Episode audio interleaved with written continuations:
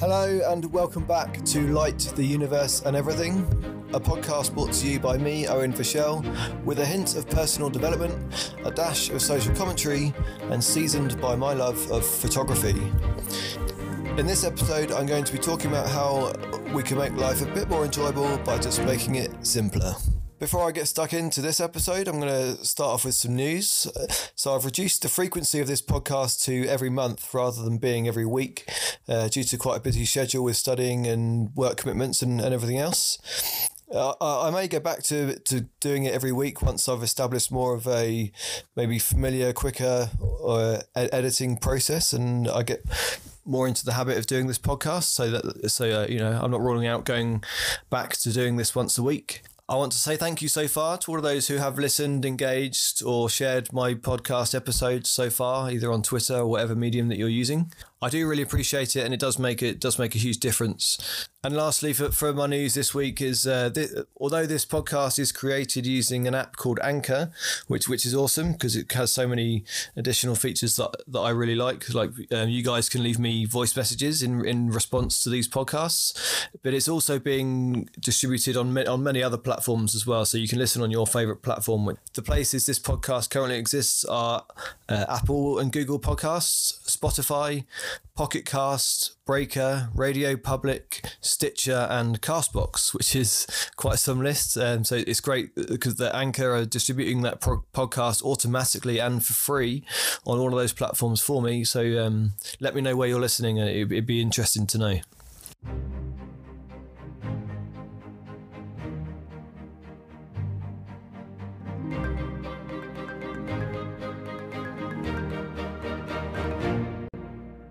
So this podcast is going to start off with a bit of a story about photography, but carried inside of it is a message that I think most, if not maybe all of us, could could learn from.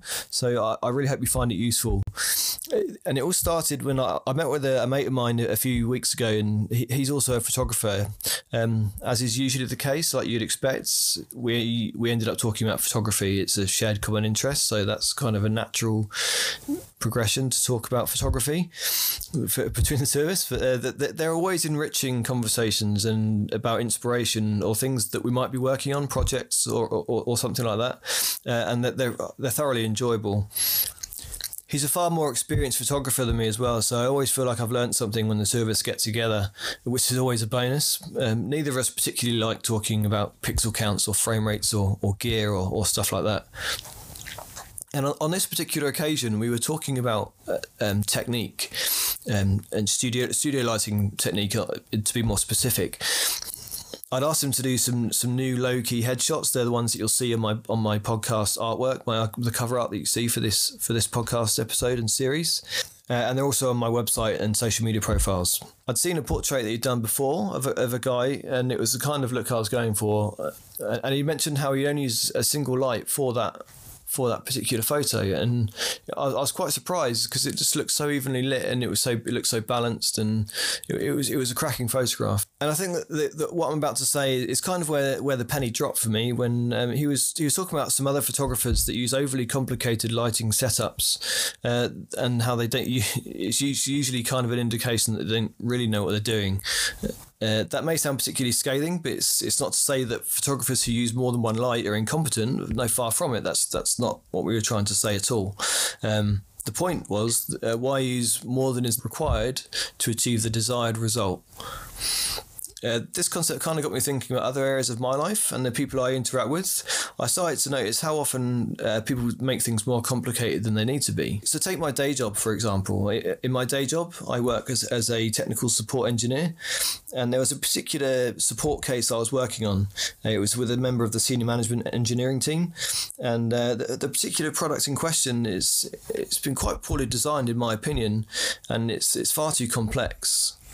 Yeah. As a result of this, we receive a lot more uh, support inquiries for that particular product per unit sold than any other product in our entire range, um, by quite some way as well. And as in my role as that, that technical support engineer, I'm responsible for producing those statistics as well. So I, I have access to that stuff um, every, every day, and it's it's uh, quite an astonishing difference. I, will go back to the particular support case I was working on, um, and I, I, explained why our customer was having an issue, and he kind of the, the engineer I was speaking to kind of stood back and said, "Well, that's because he doesn't understand it," and it seemed to be in a way where he was quite proud of the fact, like it was kind of some kind of personal triumph that by managing to design this product in such a complex way and make it so complex, and that it demonstrated his his intellectual superiority. Firstly, I don't agree that just because someone has a better understanding of engineering, that it makes them intellectually superior to anyone.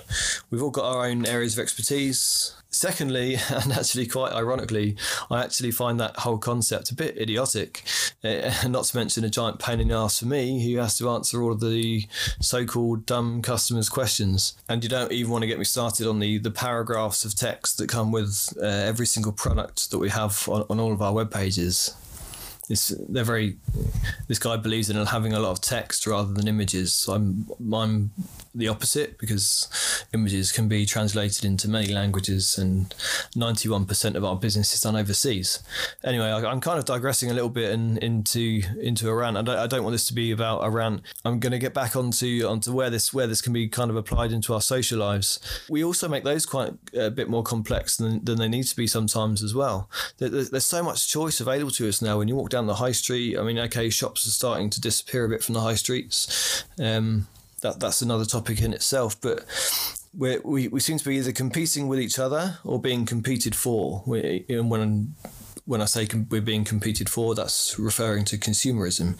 Like I say, when you when you walk down the high street every day and you see all these options available for buying some things that do essentially the same thing, and, and, this this is no one's fault. You know, it served us well f- from an evolutionary standing. They, those that strive to reach the top of the hierarchical structure they were part of would usually survive the longest. But the problem is, this model doesn't really work anymore in, in modern society. We, we've all become so much more integrated.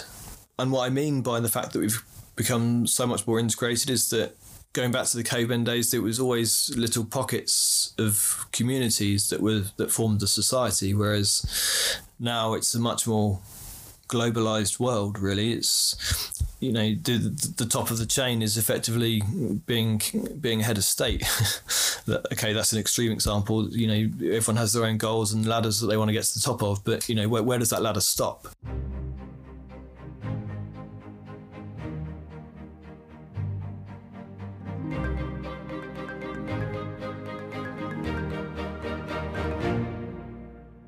So, so here we are again with, with, all these options available to us, and, and we kind of scratch our heads wondering which one to go for that will propel us to the top of that ladder. Um, so we keep scratching, and it, eventually we get so tired of thinking about it, and we end up doing nothing. So, as, as Barry Schwartz talks about in his book, The Paradox of Choice, uh, to pull a quote from that, he says, We have a tendency to look around at what others are doing and use them as a standard of comparison for me, this relates to social media and how how it's easier now to look around at what others are doing on a much larger scale. And this also is what I mean about being more integrated. Now, I don't want to just sound like I'm jumping on the bandwagon of uh, a lot that's going around at the moment with the negativity towards social media um, and the negative impact that it's it, it can have in society at the moment. There is a lot of a lot going around about that, but it's it's a relevant point. So I, I want it's something that I wanted to make. So where else can this be applied to our lives? So let, us take a look at health, for example. You see people posting the pictures or videos or, or etc. on Instagram and working out or going to the gym, and they do these complex movements that are just a fancy variation of something that used to be just very simple, but worked and just as well, and perhaps if not better. So of course, with, with what I mentioned earlier, that the natural thing to want to do is compete with that and make it more complex and more complex and keep going, and just the complexity just escalates and we keep searching for more complex training routines and we end up getting bored and sitting around and doing nothing. I've also been to some gym classes myself where the trainer has has made it so complicated. Uh, the people in class tend to end up staring around at each other, uh, just completely lost. The same is also true with our diet. The, cycle goes similar as before. You see see posts on Instagram of yummy lunch, hunger or jealousy sets in must go one better for dinner. Search all your favourite food blogs.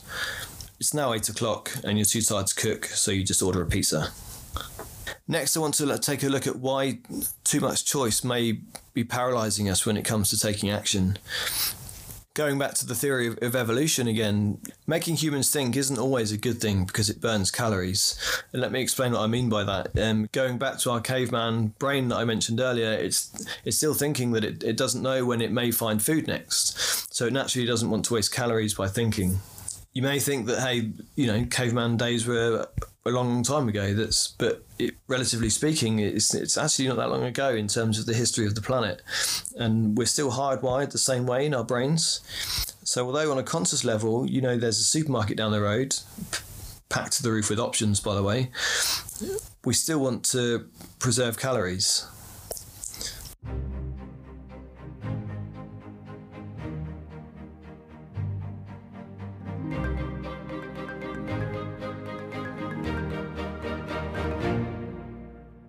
So how might this be, be applied now in the in, in the modern day? Well, let's take for example, if you you're a business owner or if you're selling something, um, you're a salesman, uh, you need to tell potential customers the bare minimum. That is how your product or service will make their life better in a way that's crystal clear and concise. And that message needs to be understood by the reader in the quickest amount of time possible.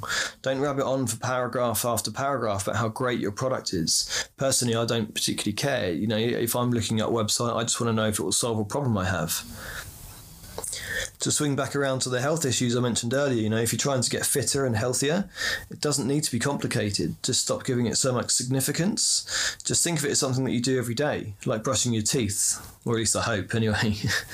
There's a guy called Dan John. He's a he's a strength coach, and I read his blogs, and you know, I listen to some of his some of the podcast episodes that he's been on. Uh, he believes that getting strong is, as he says, simple, not easy. Uh, and that's something that really resonates with me and kind of what the, the underpinning of all this pod, of this entire podcast episode. If you remember nothing else from this episode, remember that quote simple, not easy. So here's an example of how I apply this simple, not easy mentality to my training routine. Uh, and if you're confused about your exercise routine and not exercising a result, um, hopefully this is something that will work for you. If it does, great. Uh, I'd love to hear about it. So there's three classes uh, a, a, week that I go to. That spans across three three days a week, and I've um, experimented with different classes until I find the ones that I like based on everything I'm saying pretty much in this episode. Um, one of them, in fact, is actually a self defense class, and that's taught by my wife. Learning uh, that kind of skill I think of as like insurance. Uh, it's something you never know it's useful until you need it. But for the rest of the week, I train at home, um, train every single day. I try to limit it to 20 minutes, maybe 30 minutes at an absolute max, including the warm up. Uh, and it's just amazing what you can get done with a workout in, in 20 minutes. I'm a particular fan of, of functional movement exercises, uh, and those kinds of exercises usually consist of um, the uh, five main movements, really, and that's a push, pull, hinge, squat, and carry. So, so if you can just do anything, any one thing that conforms to each one of those five movements, you've got a really good training routine there, and and that, and that's how simple it is. So I simplify this one step further by using an app to give me a workout routine every time I train at home. Uh, all, all I do is I tell it when I install it what equipment I have at home, so and which is just a jump rope and some kettlebells. It remembers those settings every time I use it, uh, and all I need to do is tap a button, uh, and that will give me a workout that covers two to three movements that I mentioned earlier. And that's how simple it can be, you know, just two or three movements with just two pieces of equipment. I've strayed quite far, I know, from the from the photographic starting point of this podcast. If, if you are a photographer and you're still listening to this, um, first of all, thank you very much. Um, second, uh, how can this be applied to you? Well, if you take a few more seconds just to think about composition or lighting setup, um, and are all the elements in, in the frame that you're taking a photograph of contributing to the overall message that you want for that image? Is there anything you can exclude, for example? For me, a successful photograph is just as much what you don't capture as, as it is about what you do. And I think that can also be a metaphor for life in itself as well. So, to sign off with, I just want to say that I think we can all gain more clarity and live happier, healthier, and, and more successful lives by stripping back complexity. If you've enjoyed what I've had to say today, don't forget to subscribe and catch future episodes. Uh, you can find me on Twitter, by the way. My my uh, hand, my Twitter handle is Owen Vachell, O W E N V A C H E L L.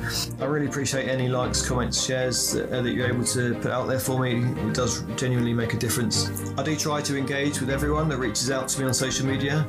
Um, so I just want to say thank you very much for listening uh, and have a great day.